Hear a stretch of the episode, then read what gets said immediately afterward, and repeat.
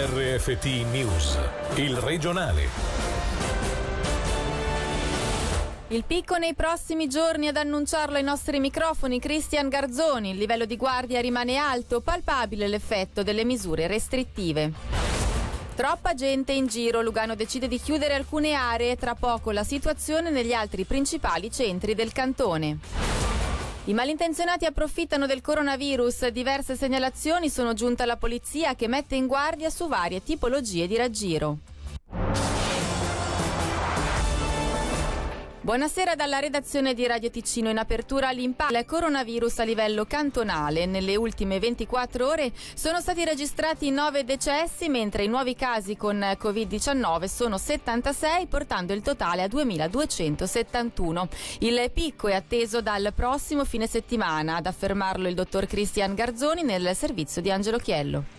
Tutte le misure intraprese, i sacrifici e le rinunce fatti sinora saranno vani se non adeguiamo tutti e subito i nostri comportamenti. Il messaggio di Raffaele De Rosa, direttore della DSS, è chiaro, non va abbassata la guardia. Un appello specifico in un momento dove le giornate sono più lunghe e invitanti per attività all'aperto e in una settimana dove i dati ufficiali evidenziano pur sempre un aumento dei casi, ma in maniera lineare, presentando quindi un conto meno salato a chi è attivo nelle strutture ospedaliere.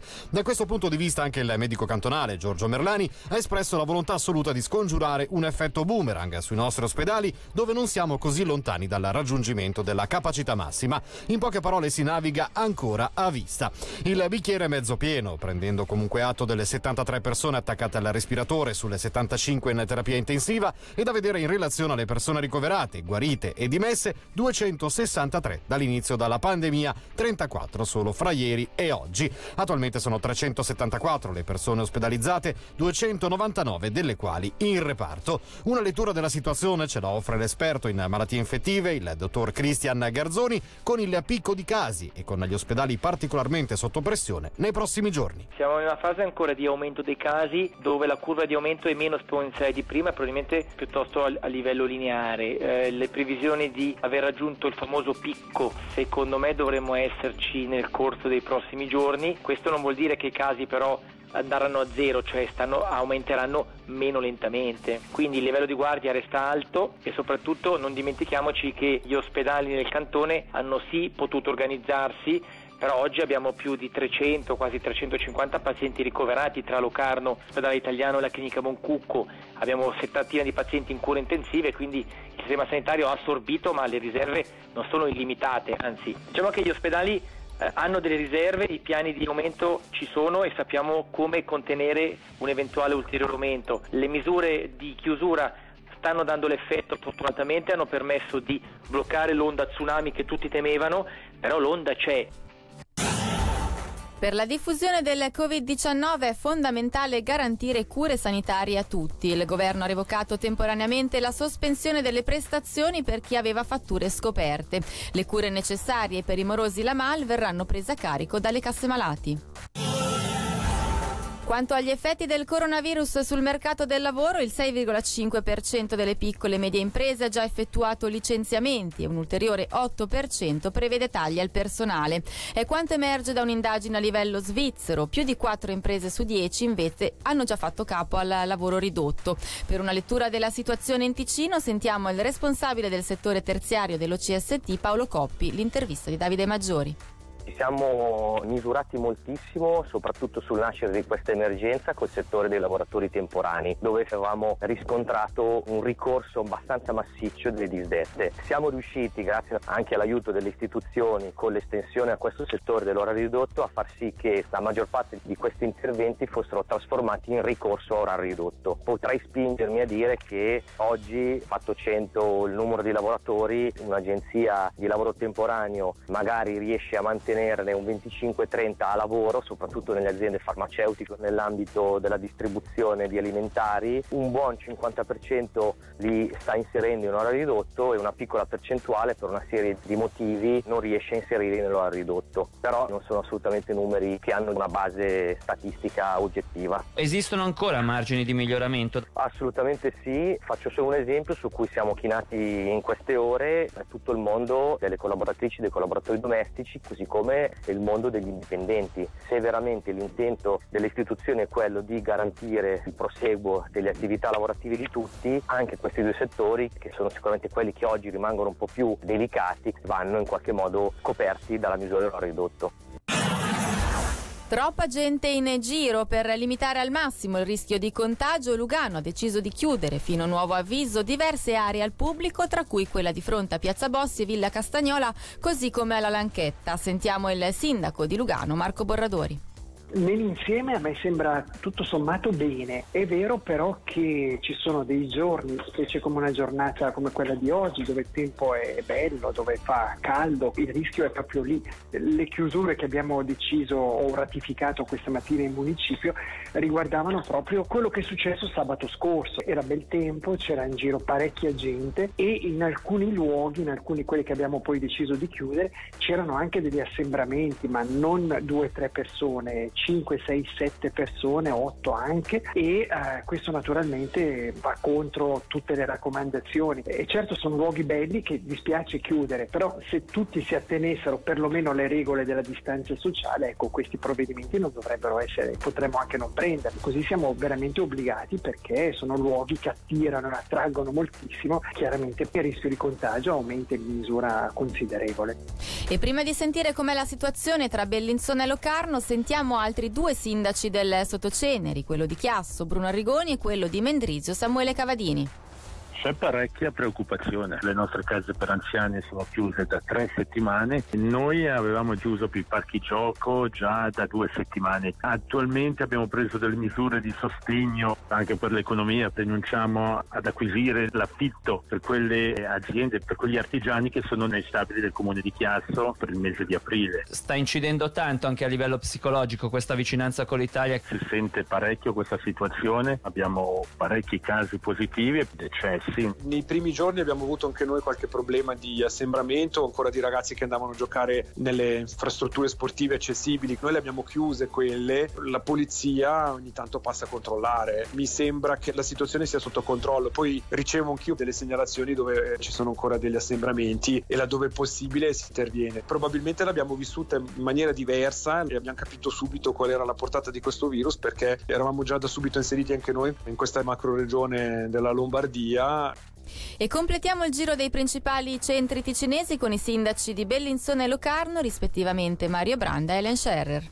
La situazione mi pare che si è effettivamente normalizzata nel senso appunto del rispetto di queste istruzioni, di queste raccomandazioni e non abbiamo più avuto segnalazioni di persone che si raccoglievano in determinati punti della città. Mi pare quindi di poter dire che per quanto riguarda Bellinzona queste istruzioni, queste raccomandazioni vengono effettivamente abbastanza rispettate. La popolazione di Locarno ha preso seriamente la situazione. È chiaro ci sono ancora dei casi di anziani che magari vanno a fare la spesa e è importante che i negozianti sia le persone che incontrano mi facciano rimarcare la pericolosità. Proprio un attimo fa ho chiesto in polizia un aggiornamento e mi hanno confermato che al momento le pattuglie non segnalano zone dove si deve intervenire come invece è successo, succede a Lugano. Essendo una situazione che evolve continuamente siamo attenti nel caso dovessero esserci dei cambiamenti a intervenire immediatamente.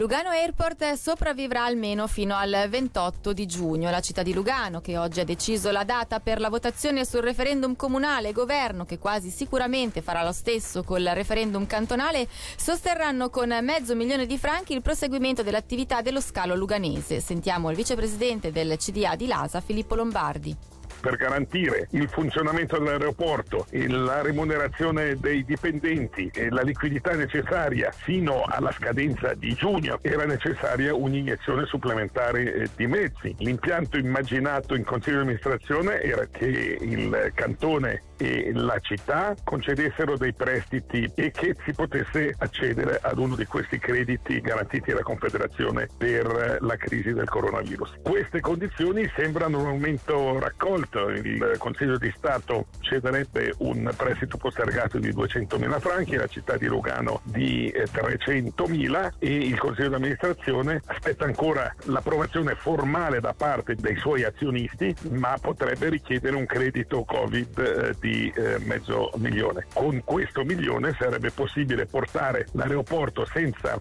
danni fino alla votazione popolare Sempre più segnalazioni alla polizia cantonale a proposito di truffe legate al coronavirus. Tramite email, messaggi, whatsapp, telefonate e social network, i malintenzionati offrono prestazioni che variano da visite mediche a domicilio, vendita di materiale sanitario e richieste di donazioni. Thomas Ferrari, capo della polizia giudiziaria, ci spiega come entrano in azione i truffatori e come reagire. Partono innanzitutto con lo spacciarsi per aderenti all'Organizzazione Mondiale della Sanità o all'Ufficio Federale della Sanità, promettono magari visite a domicilio per valutazioni eh, sanitarie, richiedono un contatto con queste email e da lì dopo eventualmente ecco, chiedono numero di carta di credito, password di accesso. Ci sono anche delle persone che propongono materiali sanitari a dei prezzi esorbitanti e vittime rischiano di essere defraudate da soldi, da pagamenti che fanno in anticipo anticipo, magari da merce che viene consegnata e non è all'altezza di quello che viene proposto. Non aprendo queste mail o il link perché è lì che comincia il problema evidentemente, con condividere dati personali, password o dati di accesso ai vari account. Mantenere costantemente un sistema aggiornato, non lasciarsi mettere sotto pressione da queste persone. In caso di dubbio appendere il telefono senza problemi e parlarne con un familiare o qualcuno che abbiamo vicino. Prima di dar seguito a queste richieste di pagamento per beni e prestazioni, verificare verificarle attentamente, informarsi unicamente tramite i canali ufficiali. Coronavirus e scuole, le incertezze legate alla riapertura sono tante, ma oggi sono arrivate delle importanti indicazioni da parte della conferenza svizzera dei direttori cantonali. Sentiamo Davide Maggiori.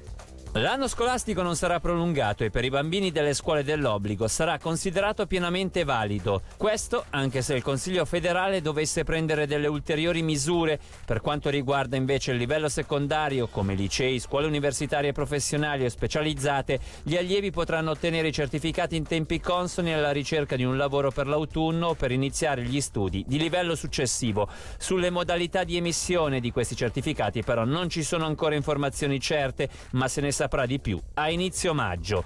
Una curiosità riguarda anche le pagelle che saranno emesse per tutti gli anni scolastici che indicheranno chiaramente che l'insegnamento ha avuto luogo a distanza durante il periodo della pandemia di coronavirus. E ovviamente data la situazione al momento non c'è ancora una data di riapertura degli istituti scolastici. La Confederazione ha fissato un primo termine per il 19 di aprile e di più si saprà nei prossimi giorni. Al direttore del DEX, Emanuele Bertoli, abbiamo chiesto se tra le ipotesi c'è anche quella di un ritorno sui banchi direttamente a settembre. La questione del coronavirus eh, e la riapertura delle scuole, di una serie di attività economiche, eccetera, dipende dalla situazione sanitaria. Quindi non siamo noi a dover in qualche modo deciderlo, attendiamo anche noi che i sanitari ci indicano eh, quando sarà possibile tornare a una certa normalità. Io spero che si possa tenere qualche settimana di scuola ancora quest'anno, magari nella seconda parte di maggio e eh, le prime due settimane di giugno come previsto nel calendario scolastico per evitare che l'anno scolastico si termini senza una presenza fisica, però eh, vedremo, ce lo diranno i sanitari. Una situazione, quella che stiamo vivendo, che ha portato diversi cambiamenti anche nella vita di tante famiglie, soprattutto quando ci si ritrova a gestire lavoro e figli nello stesso momento.